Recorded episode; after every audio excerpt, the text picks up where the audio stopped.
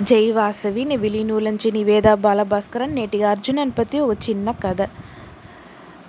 అర్జునన్ వచ్చి వనవాసం టైంలో శివపెరుమాన్ని తలిచి పాశుపద అస్త్రాని కోసరం దవం ఉండేరు. వాళ్ళ కడుమయాన దవాన్ని మెచ్చి శివపెరుమాన్ ఒక వేడన్ రూపంలో వచ్చి శోధన చేసేరు. అర్జునుడు ఆ శోధనలను జయచేసేరు వీళ్ళ తిరమని చూసి ఆ సంతోషంలో శివపెరుమాన్ వచ్చి నేను రెండు వరం ఇచ్చేని ఏం కావాలనో అడుగనేసి చెప్పారు. అర్జునుడుని మొదటి వరంగా పాశుపత అస్త్రాన్ని అడిగారు. శివపెరుమాన్ అది ఇచ్చేసారు రెండవదిగా నాకు మోక్షం కావాలనేసి అడిగారు. ఉడనే శివపెరుమాన్ చెప్పారు మోక్షం నా వల్ల ఇయ్య ఈ జన్మంలో.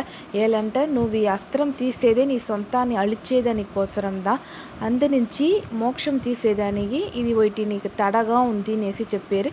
ఇంకో జన్మంలో నువ్వు నా తీవ్ర భక్తనిగా పుట్టి మోక్షాన్ని తీసుంటావు అనేసి చెప్పేసి మరణించి పొడిచారు. కొంచెం దినాలు తాళి మహాభారత పోర్ నడుస్తుంది. ఆ పోర్లో అర్జునన్ ఉండే పాండవర్గల సైడ్ జై చేశారు. వాళ్ళ ధర్మాన్ని స్థాపనం చేసి వాళ్ళ కడమైగలంతా ముడించిన వెలికాల స్వర్గానికి పొడిచారు కొంచెండ్లు తాళి కాళహస్తిలో తిన్ననేసి ఒక వేడను పుట్టారు.